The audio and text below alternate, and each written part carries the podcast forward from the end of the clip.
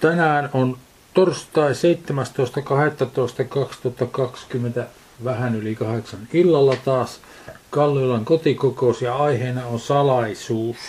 Ja kun näitä tulee ainakin vielä toinen, niin tämä on salaisuus yksi.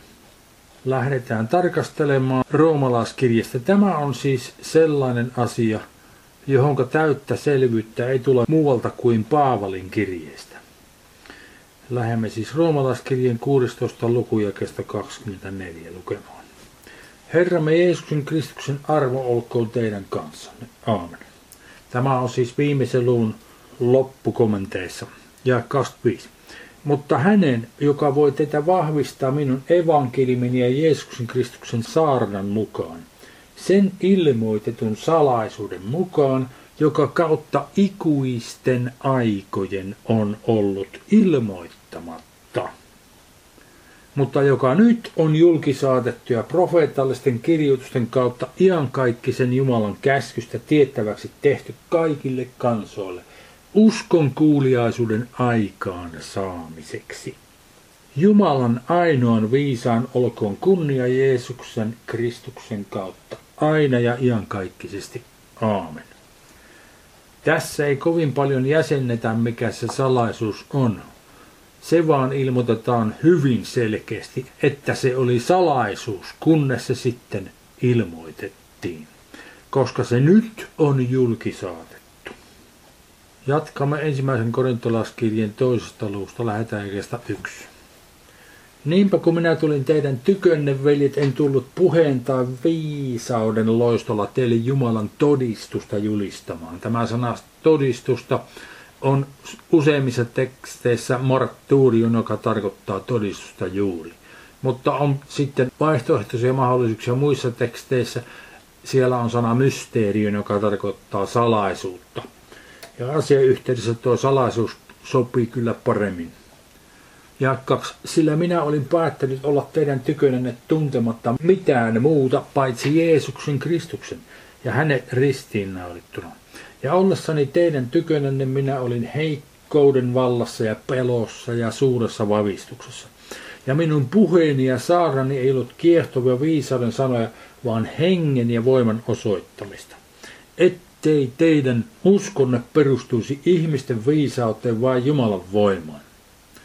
Kuitenkin me puhumme viisautta täydellisten seurassa, mutta emme tämän maailman viisautta, emmekä tämän maailman valtiasten, jotka kukistuvat, vaan me puhumme salattua Jumalan viisautta, sitä kätkettyä, jonka Jumala on edeltä määrännyt ennen maailman aikoja meidän kirkkaudeksemme. Sitä, jota ei kukaan tämän maailman valtiaista ole tuntenut. Siis perkele ja kumppanit. Kukaan niistä ei tuntenut tätä, sillä jos he olisivat sen tunteneet, eivät he olisi kirkkauden Herraa ristiinnaulinneet. Vaan niin kuin kirjoitettu on, mitä silmä ei ole nähnyt eikä korva kuullut, mikä ei ole ihmisen sydämeen noussut ja minkä Jumala on valmistanut niille, jotka häntä rakastavat. Mutta meille Jumala on sen ilmoittanut henkensä kautta, sillä henki tutkii kaikki, Jumalan syvyydetkin. Ja niin se jatkuu. Siis, tämä on sellainen asia, jota ei kukaan tiennyt. Jos perkele olisi tiennyt, niin hän ei olisi Jeesusta Kristusta ristiinnaulennut. Tämä on niin tavattoman suuri asia.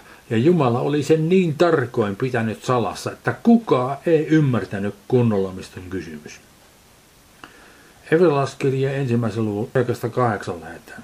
Tätä armoa hän, Jumala, on ylenpalttisesti antanut meille kaikkinaiseksi viisaudeksi ja ymmärrykseksi, tehden meille tiettäväksi sen tahtonsa salaisuuden, että hän päätöksensä mukaan, jonka hän oli nähnyt hyväksi itsessään tehdä, siitä armotaloudesta, minkä hän aikoin täyttyessä aikoi toteuttaa, oli yhdistävä Kristuksessa yhdeksi kaikki, mitä on taivaissa ja mitä on maan päällä.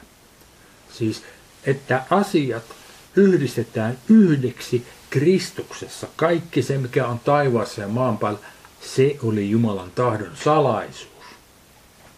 Hän tahtoi sen pitää salaisuutena. Siis tämä yhteys Kristuksessa lopullisesti se toteutuu, kun pääsemme sinne iankaikkiseen elämään, kun tulee uusi taivas ja uusi maa. Mutta tässä meidän ajassamme nyt tämä on jo toteutunut. Eli se, mitä Jumalalla on taivaassa ja maan päällä, niin ne on yhdistetty nyt jo Kristuksessa. Ja se oli salaisuus. Jatkamme Efesolaskien kolmesta luvusta, lähetään yksi. Sen takia minä Paavali teidän pakanain tähden Kristuksen Jeesuksen vanki notkistan polveni. Olette kaikki kuulleet siitä Jumalan armon taloudenhoidosta, mikä on minulle teitä varten annettu. Että näet, tämä salaisuus on ilmestyksen kautta tehty minulle tiettäväksi, niin kuin olen siitä edellä lyhyesti kirjoittanut. Esimerkiksi ruomalaiskirjeessä ja ensimmäisessä korintilaiskirjassa. Ja neljä. Josta te sitä lukiessanne voitte huomata, kuinka perehtynyt pitäisi olla, kuinka perehdytetty. Jeesus Kristus perehdytti hänet tähän. Kuinka perehdytetty minä olen Kristuksen salaisuuteen, jota menneiden sukupolvien aikana ei ole ihmisten lapsille tiettäväksi tehty, niin kuin se nyt hengessä on ilmoitettu hänen pyhille apostoleilleen ja profeetoille. Ja nyt se tulee jakassa kuusi.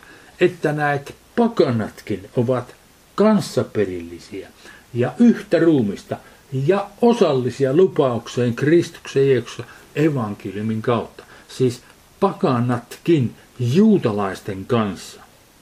Tämä oli aivan vallankumouksellista. Tämä oli jotakin aivan tavatonta.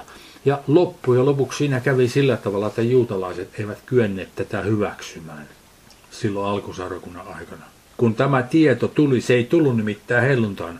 Se tuli myöhemmin vasta, kun se ilmoitettiin Paavalille ja muille hänen aikalaisillensa. Siihen liittyy muutakin kuin pelkästään se, että pakanat on juutalaisten kanssa kanssaperillisiä. Siis kun tarkastellaan näitä asioita, niin hyvin suuri määrä siitä tiedosta, mikä Paavalin kirjasta on löydettävissä, sitä koskien, mitä Kristus on tällä hetkellä. Mitä se tarkoittaa tämä Kristus meissä kirkkauden toivo? Ne oli kaikki salaisuuksia, joita perkele ei tiennyt. Ja seitsemän. Jonka palvelijaksi minä olen tullut Jumalan armonlahjan kautta, joka minulle on annettu hänen voimansa vaikutuksesta. Minulle kaikista pyhistä halvimmalle on annettu tämä armo julistaa pakanoille evankeliumia Kristuksen tutkimattomasta rikkaudesta rikkaudesta ja saattaa kaikille ilmeiseksi, mitä on sen salaisuuden talouden hoito, joka ikuisista ajoista asti on ollut kätkettynä Jumalassa kaiken luojassa. Että Jumalan moninen viisaus seurakunnan kautta nyt tulisi taivaallisten hallitusta ja valtojen tietoon, sen iankaikkisen aivoituksen mukaisesti, jonka hän oli säätänyt Kristuksessa Jeesuksessa, meidän Herrassamme, jossa meillä uskon kautta hänen on uskallus ja luottavainen pääsy Jumalan tykö. Siksi minä pyydän, ette te lannistuisi niiden ahdistusten vuoksi, joita minä teidän tähtenne kärsin, sillä ne ovat teidän kunnianne. Siis, pitkä laus, alkujakeesta kahdeksan.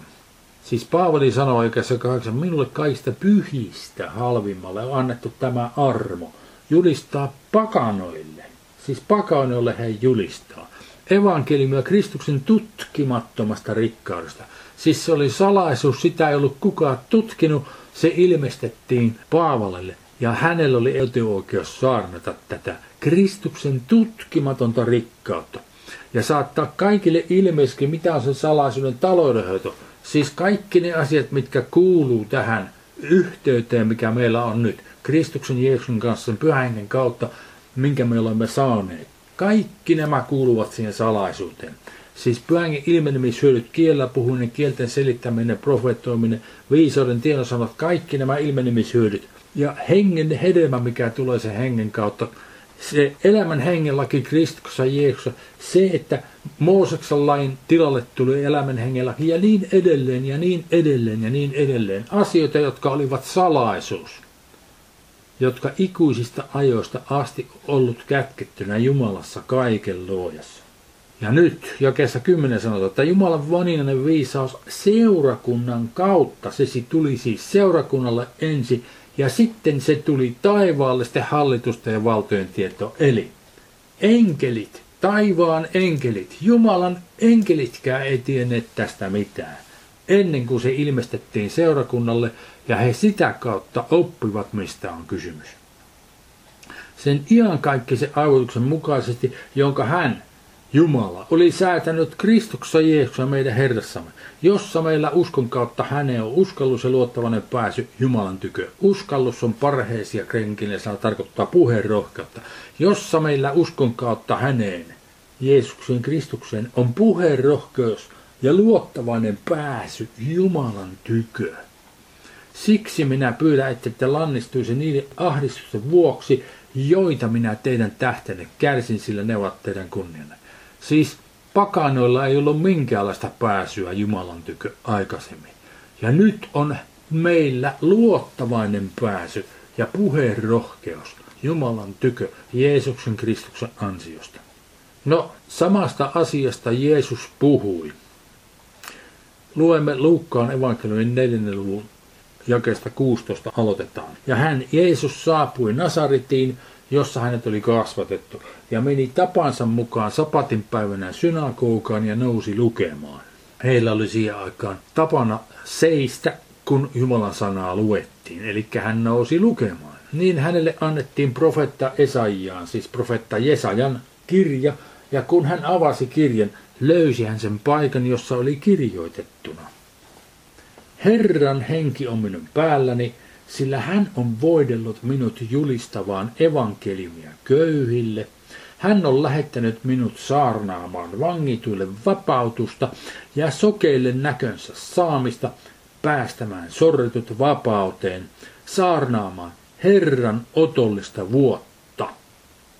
Ja käärittyään kirjan kokoon hän antoi sen palvelijalle ja istuutui, ja kaikkien synagogassa olevien silmät olivat häneen kiinnitetyt.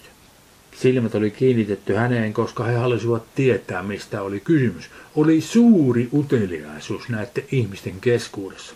Niin hän rupesi puhumaan heille.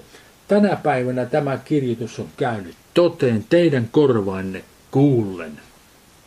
No niin, luetaanpa uudestaan jakeesta 18 Herran henki on minun päälläni, sillä hän on voidellut minut julistamaan evankeliumia köyhille. Hän on lähettänyt minut saarnaamaan vangituille vapautusta ja sokeille näkönsä saamista, päästämään sorretut vapauteen, saarnaamaan Herran otollista vuotta. Lainausmerkit, piste.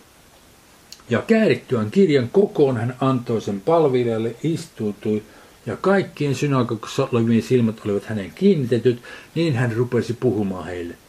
Tänä päivänä tämä kirjoitus on käynyt toteen teidän korvainne kuullen. Pankaapa merkille viimeinen lause, minkä hän sanoi, oli oikeassa 19, saarnaamaan Herran otollista vuotta. Sitten on suomenkielisessä tekstissä lainausmerkit ja piste. Ja sitten hän sanoi, Tänä päivänä tämä kirjoitus on käynyt toteen teidän korvanne kuulle. Pitäkää se mielessänne, menemme Jesajan kirjeen, koska nyt luetaan sitten se pätkä, minkä hän sieltä luki. Jesajan 61. luku lähetään yksi. Herran, Herran henki on minun päälläni, sillä hän on voidellut minut julistamaan ilosanomaa nöyrille, lähettänyt minut sitomaan särjettyjä sydämiä, julistamaan vangituille vapautusta ja kahlituille kirvoitusta, julistamaan Herran otollista vuotta ja meidän Jumalamme koston päivää, lohduttamaan kaikkia murheellisia, panemaan Sionin murheellisten päähän, antamaan heille juhlapäähineen, tuhkan sijaan iloöljyä, murheen sijaan ylistyksen vaipan, masentuneen hengen sijaan ja heidän nimensä oleva vannuskauden tammet, Herran istutus hänen kirkkautensa ilmoitukseksi, ja he rakentavat jälleen ikivanhat rauniot, kohottavat ennalleen esi-isien autiot paikat ja he uudistavat rauniokaupungit, jotka ovat olleet autiot polvesta polveen. Siis, jakeessa kaksi julistamaan Herran otollista vuotta, sen hän luki. Sitten tuli suomenkielisessä tekstissä siellä Luukkaan evankeliumissa lainausmerkit ja piste. Sillä kohtaa on täällä Jesajan kirjassa ja-sana. Meidän Jumalamme koston päivää. Meidän Jumalamme koston päivä seuraavana.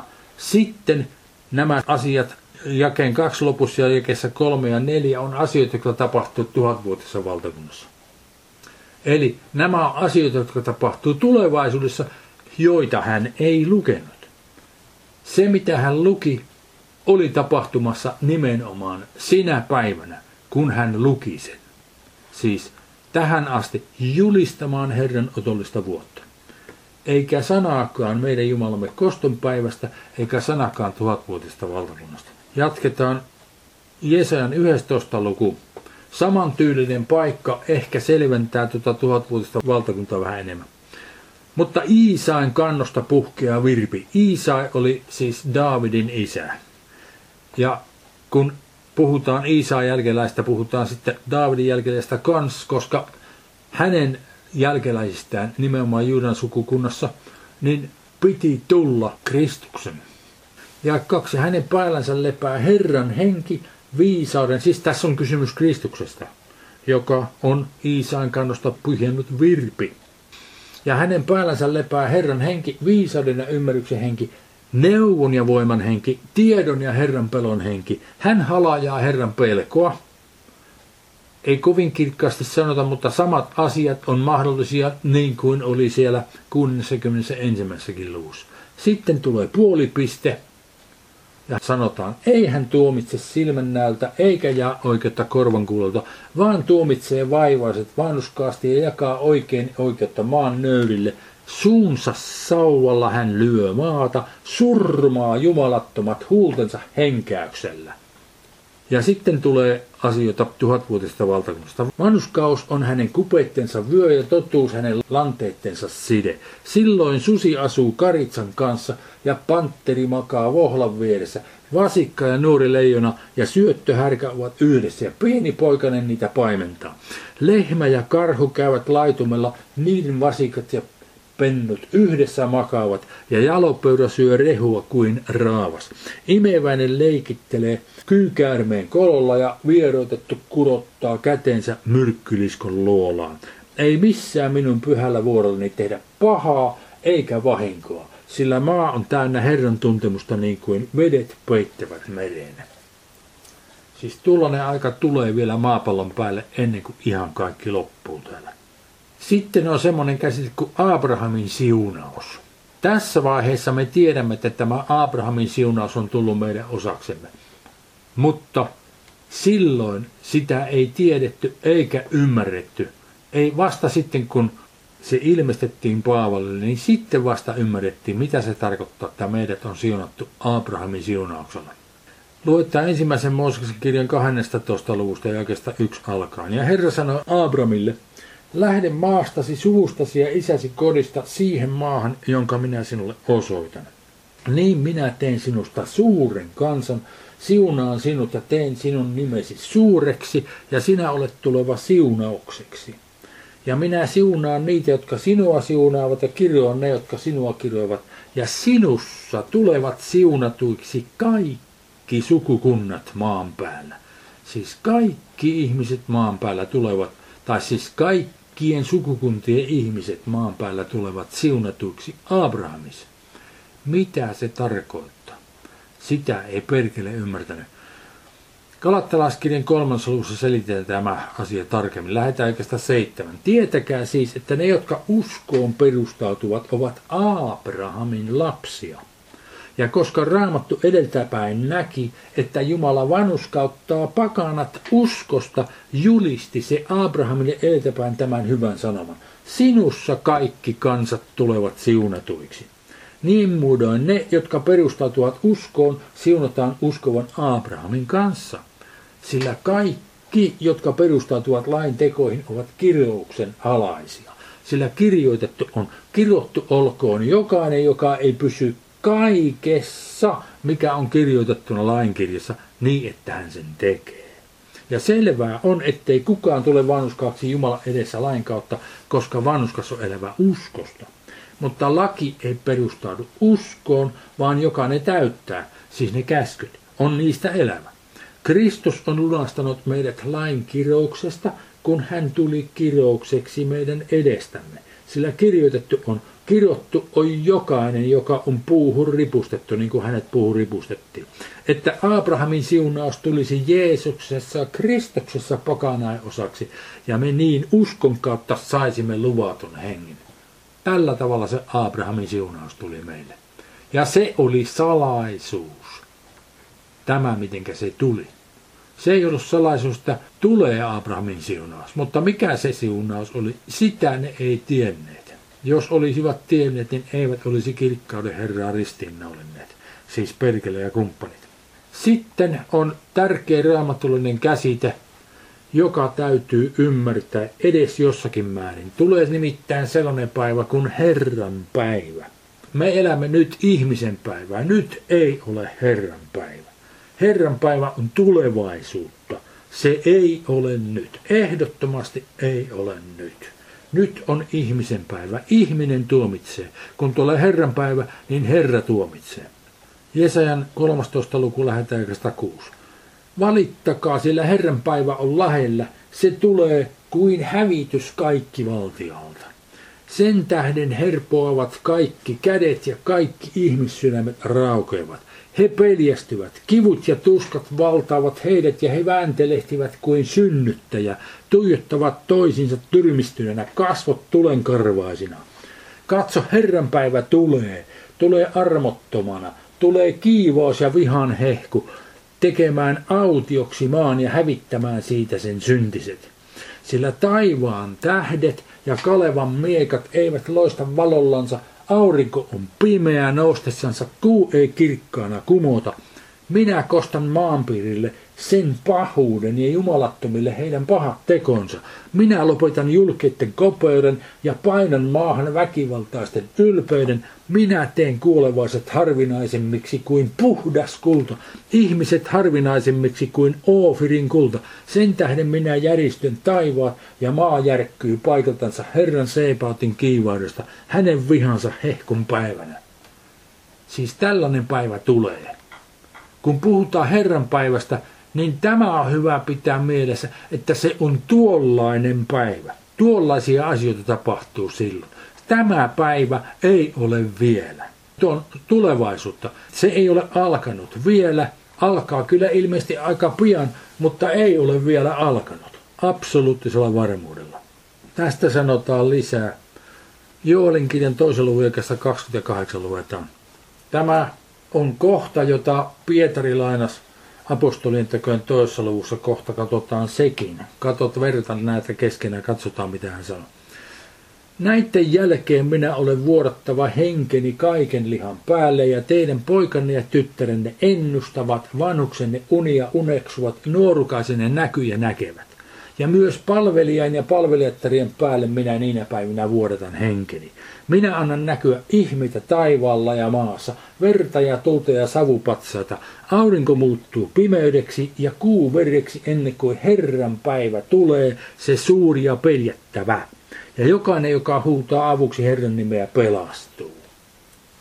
Herran päivästä täsmälleen samasta päivästä puhutaan, kun äsken luettiin tuolta Jesajasta.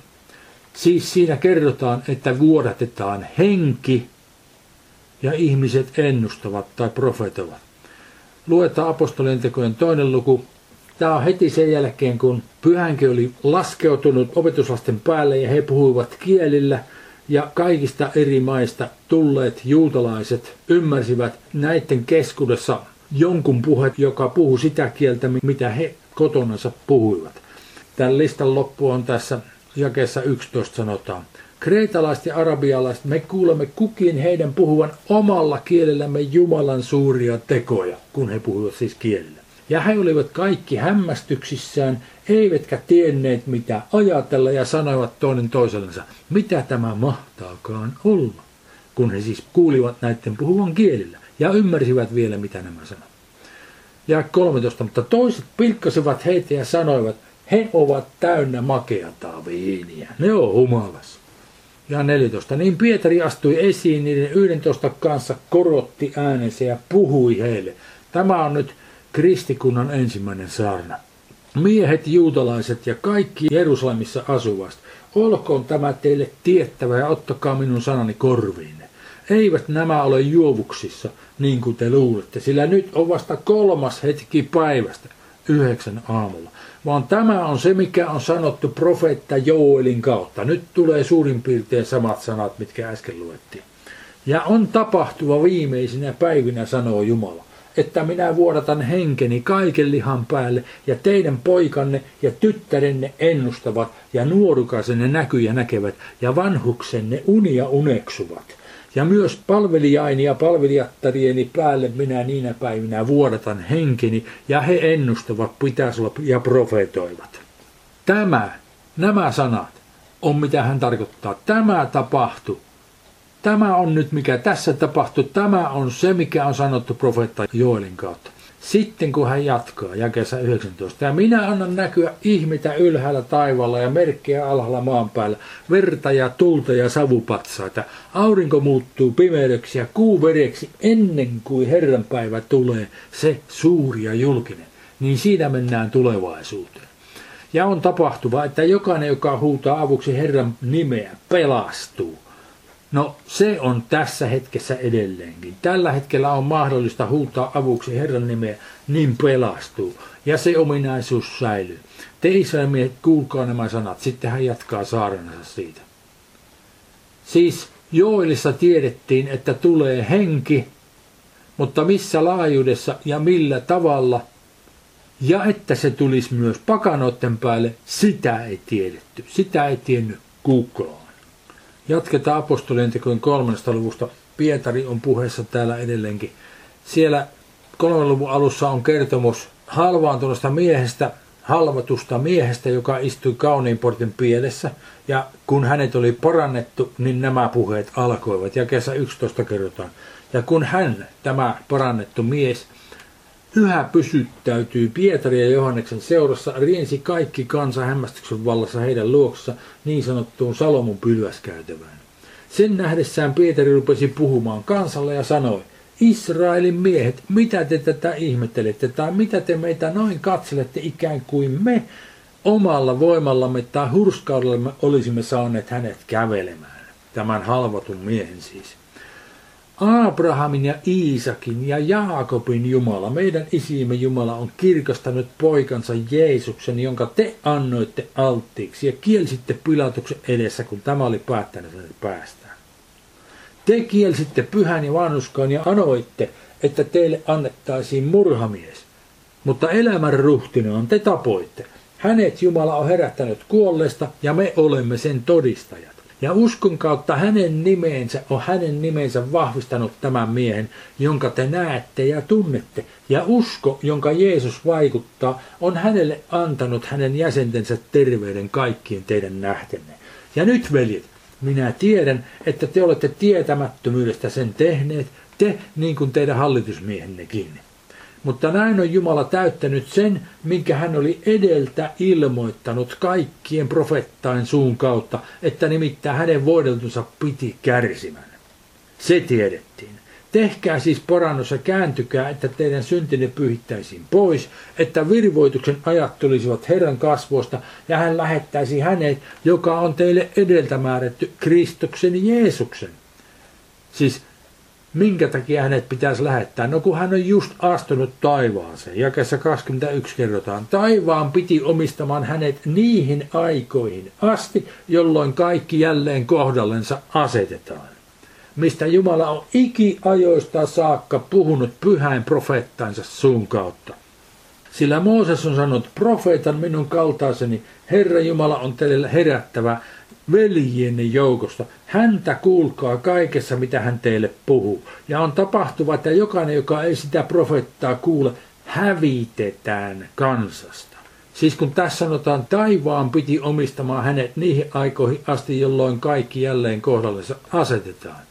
Niin tässä alkoi se ajanjakso, jonka jälkeen, kun Jeesus tulee takas maapallon päälle, kaikki asetetaan ja silloin kaikki, jotka eivät häntä kuule, hävitetään kansasta. Se ei ole nyt. Se tapahtuu taas siellä Herran päivänä. Siihen viitataan tässä. Ja 24. Ja kaikki profeetat Samuelista alkaen ja kaikki järjestäjän, jotka puhuneet ovat, ovat myös ennustaneet näitä päiviä. Siis nimenomaan niitä päiviä, jotka tapahtuvat siellä tulevaisuudessa, milloin kaikki nämä asiat tapahtuu ja laitetaan kohdalleen. Te olette profettain ja sen liiton lapsia, jonka Jumala teki meidän isimme kanssa sanoen Abrahamille, ja sinun siemenesi tulevat siunatuksi kaikki maan sukukunnat. Teille ensiksi Jumala on herättänyt poikansa ja lähettänyt siunaamaan teitä, kun käännytte itse kukin pois pahuudestamme. On mielenkiintoista, että tässä sanotaan teille ensiksi. Jumala on herättänyt poikansa. Pietari ei tuossa vaiheessa ihan oikeasti ymmärtänyt, minkä hän sanoi teille ensiksi. Nimittäin kun hänet lähetettiin Korneliuksen tykö, niin Jumalan täytyy näyttää hänelle näky siitä, että myös pakanat on kanssa perillisiä jutalaisten kanssa. Hän ei olisi missään tapauksessa muutoin mennyt Korneliuksen luo. Mutta tässä hän kuitenkin sanoo Jumalan pyhästä hengestä puhuessaan, että teille ensiksi Jumala on herättänyt poikansa ja lähettänyt hänet siunaamaan, koska hän kertoo siinä juuri siitä Abrahamin siunauksesta, joka oli myös tuleva pakanaa osaksi. Tässä hän osittain siitä jo puhuu, vaikka ei itse ymmärtänytkään sitä ollenkaan. Kun te opitte puhumaan Jumalan pyhästä hengestä, teille käy joskus näin. Te puhutte asioita, jotka Kuulijat ymmärtävät kirkkaasti, mutta itse ette mahdollisesti kunnolla ymmärrä. Sitten palataan tuohon salaisuuteen. Lähdetään kolossalaskirjeen ensimmäisen luvun jakeesta 18. Ja hän, tämä on poika, Jeesus Kristus, on ruumiin. Se on seurakunnan pää. Siis tämä seurakunta, jossa me elämme nyt, on Kristuksen ruumis. Ja siihen ruumiiseen kuuluu yhtä lailla kaikki juutalaiset ja kaikki pakanat, jotka ovat tunnustaneet Jeesuksen Herraksi ja uskoneet sydämessä, että Jumala hänet kuollosta herättänyt.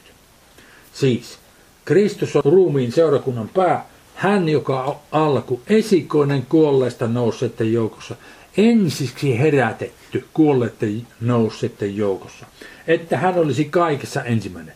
Sillä Jumala näki hyväksi, että kaikki täyteys hänessä asuisi, siis Kristuksessa – ja että hän tehdä rauha hänen ristinsä veren kautta, hänen kauttaan sovittaisi itsensä kanssa kaikki, hänen kauttaan kaikki sekä maan päällä että taivaissa. Tässä sanotaan uudestaan se, että Kristuksen kautta Jumala on yhdistänyt kaiken sen, mikä on maan päällä ja mikä taivaassa. Ja 21 teidätkin kolossalaiset, pakanat, jotka ennen olitte vieraantuneet ja mieltänne hänen vihamiehensä, pahoissa teossanne hän nyt on sovittanut poikansa lihan ruumissa kuoleman kautta asettaakseen teidät pyhinä ja nuhteettomina ja moitteettomina eteensä.